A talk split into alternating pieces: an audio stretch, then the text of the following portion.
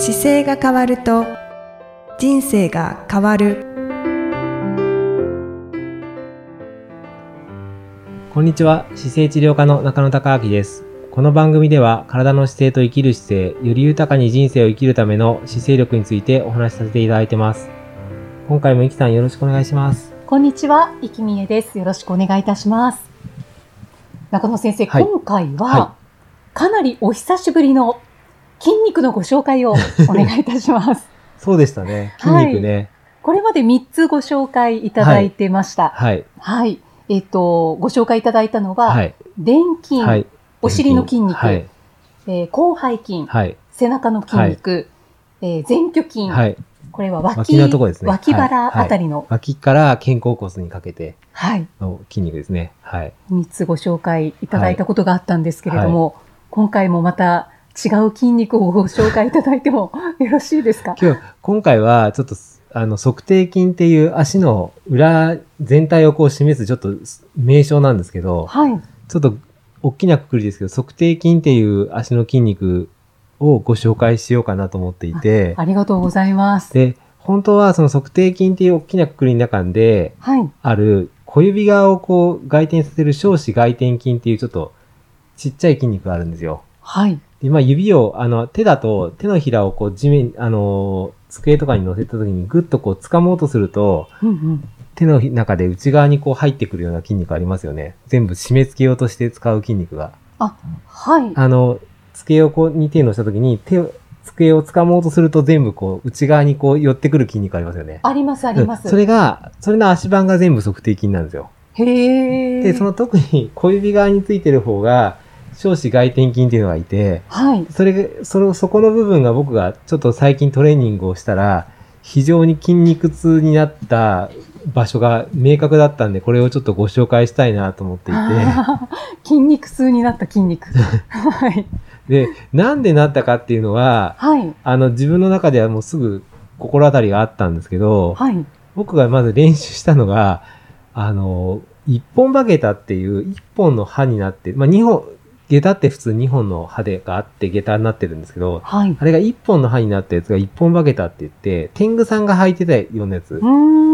が一本歯下駄って言うんですよ。だからはい。真ん中に。に歯が一本なんで、バランスが悪いと倒れちゃうので、そうですね。はい。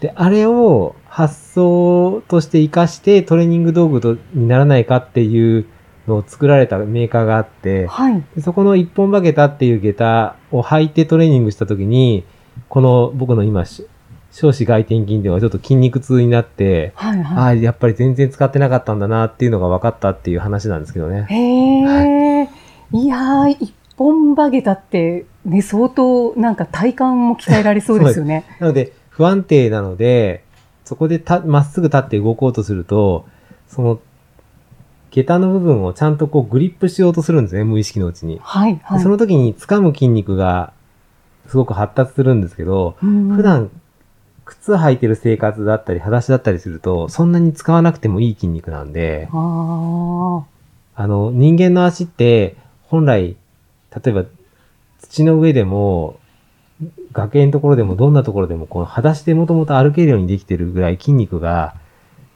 よく発達してるので、はい使ってないところが退化しちゃってるし、うんうん。まして靴履いてると全く使わなくなるんで、そうですね。今、さっき机の上にこう手を置いて、こう、掴もうとする動きって、手だからこう掴む感覚がすぐわかるんですけど、はい足の場合だと掴もうと普段してないとあんまり感覚がピンとこないんですよ。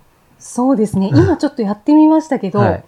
あの、小指の方のに筋肉が、鈍いですよね。こう、ちょっ消えてますと、よね。なんか、つりそうになります。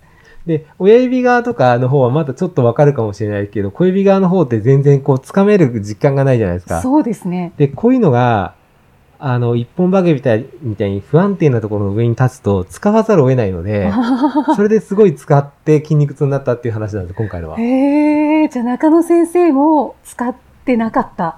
あ僕もそういう意味ではいっぱいあると思います。使ってないとこは。でう、んこれ、がさらに僕左と右の両方あって、はい、今回左側が特に使えてなかったんですけど、はい、それにはちょっと思い当たるところがあって、はい。あの、この番組もやっている時だったと思うんですけど、一回僕骨折したの覚えてますよ。ハワイ行って。ああの、足でしたよね。そうです。ハワイ行った時に、サップっていうボードでやあの遊んでる時に、自分のサップのボードがこう、海辺に突き刺さった瞬間があって、はい。その時に自分の足とサップのボードが挟まって、こう、捻挫して、足を実は折ったことがあったのが、うんうんこの筋肉が影響する一番外側の5番目の骨のところで、第五中足骨っていうところをちょっと骨折したんですけど、はい。それがまあ下駄骨折っていう骨折なんですよ。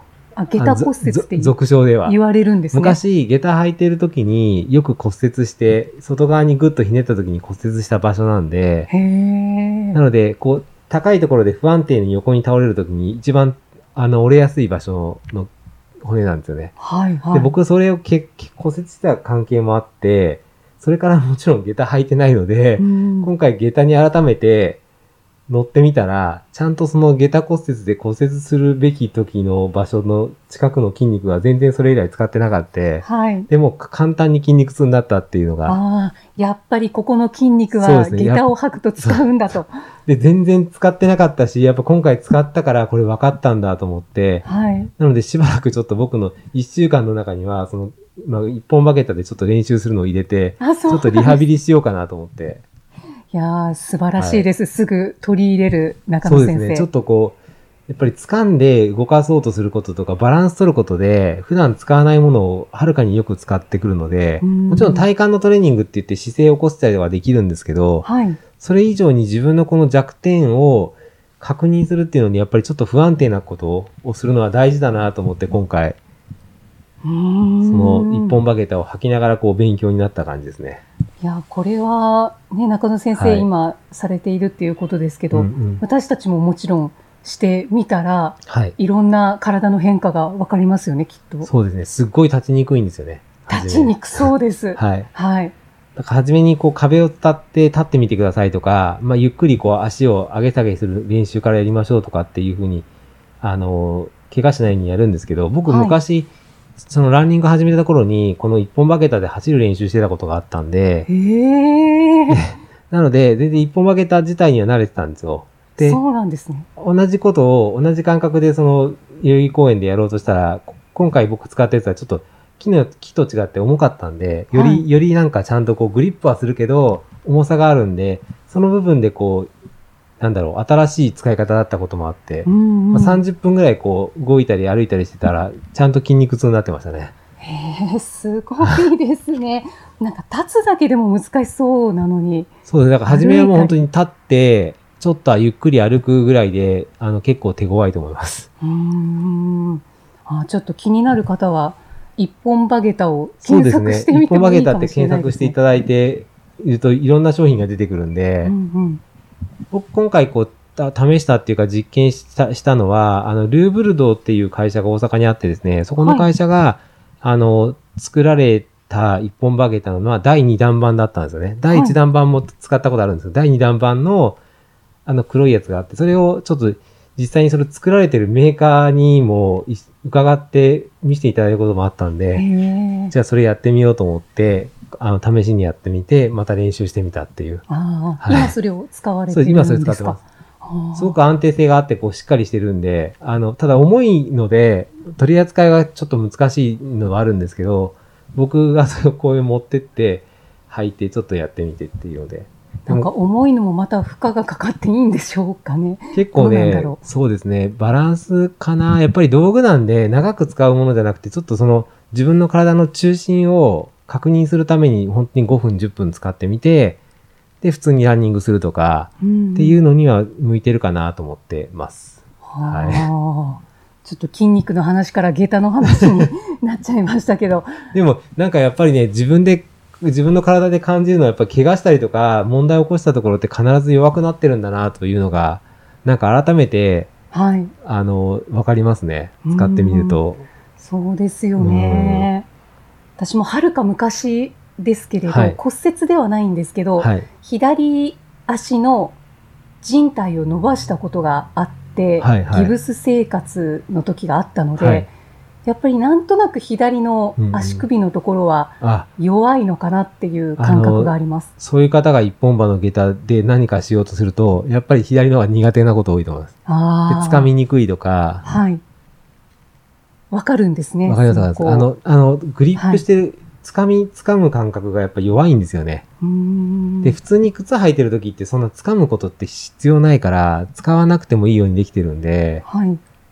だから、裸足で、例えば、あの、下駄じゃなかったら、例えば、裸足で、あの、砂浜のようなところを歩くと、そういう使ってないところにも刺激が入るんで、そういうものも割とリハビリとしては、そうですね。うんいい方法ですね。うんうんうん。普段、刺激が入らない使い方をいかにするかっていうのが、まあ、人間本来の体の使い方からすると、あの、使ってないものを使えば使えるようにどんどんなってくるんで、うーん時々、やっぱり外でも、こう、裸足で動いてみるっていうのがそうですね。大事かもしれそうでないですすね。ね。あの、怪我する可能性はもちろんあると思いますけど、はい。でも、怪我する以上に、こう自分の体がこういうふうにできてたんだとかっていう感じるのにはすごい面白いと思います。うんうん、そうですよね。うん。子供の頃を思い出せるかもしれなそうでいですすね。ね。裸足はでも本当にね、あの結構人間があまりにも退化してきてるから、裸足で走ったりすることを推奨して、そういう大会も今できてきてるんですよね。ああ、そうなんですあか。裸足だけで走る大会とか。へえ。でもやっぱり初めそれって痛いかけど、痛いのを、まあ、我慢してちょっと裸足で歩いたりしながら、はいちょっと走る練習してって、で、それで最終的には砂利の上を裸足で走れたりとか。してくるんですよね。なんでかわからないですけど、ちょっと裸足で走りたいとか歩きたいって思っちゃいました、今。思いました。あの、おすすめは、陸上競技場とかが良ければ、本当はタータンとかの方が楽なんですよね。柔らかいから。あと芝生の上とか、はい、はい。あの、裸足でいて怒られないところで、怪我しなそうなところってか結構都心だと少ないんですけど、地方だともしかするとね、芝生の広場とかがあれば、そ,、こで裸足で動いてみるっていうのは、ガラスとか起こして怪我したりするかもしれないですけど、うんでもまあその辺は、はい。あの、結構しょうがないって言えばしょうがないですけど、割と見て問題なかったら裸足でちょっと動くっていう練習はすごく体にとってはいいですよね。そうですね。はいやっぱりあとは海ですかね。そうですね。海は裸足ですからね。はい。うん。私の方がややりやすいですからね。そうですねう。んうん。海辺のちょうどその、波打ち際のところと柔らかいところの間ぐらいなんかはすごく歩いててもいい練習になるんで。はい。気持ちいいですよね。なんか砂浜を歩きたくなりましあ、た。本当ですか？はい。もう季節が今5月だけど、6、7、8ってちょうどね、海に行きやすい季節だから、うんうん今年はじゃあ、イキさん海歩く練習ですね。じゃあ、ちょっと久しぶりに海に行ってみます。はい。はいぜひ、はい。今回はねちょっと測定筋っていうちょっと大きなくくりでしたけど、はい。あの、まあ、その足の裏を、なんか、なんだろう、掴むっていうことをする練習の筋肉なんで、ちょっと不安定なところで行くと掴めますよっていう、そんな話ですね。はい。はいそうですね。はい。時にはその筋肉を使いましょうというそうことで。ですね。あの、一本バゲータもぜひ、可能、あの、やってみたい方は、ぜひやっていただくといいかなと思い挑戦してみてくださいます。はい。ありがとうございます。次回もまたイキさんとお送りしていきます。イキさん、次回もよろしくお願いします。よろしくお願いいたします。ありがとうございました。ありがとうございました。この番組では姿勢や体についてのご質問そしてご感想をお待ちしておりますご質問とともに年齢体重身長性別をご記入の上中野生態東京青山のホームページにありますお問い合わせフォームからお送りください体を見直す時間は人生を見直す時間である姿勢治療科の中野孝明でした。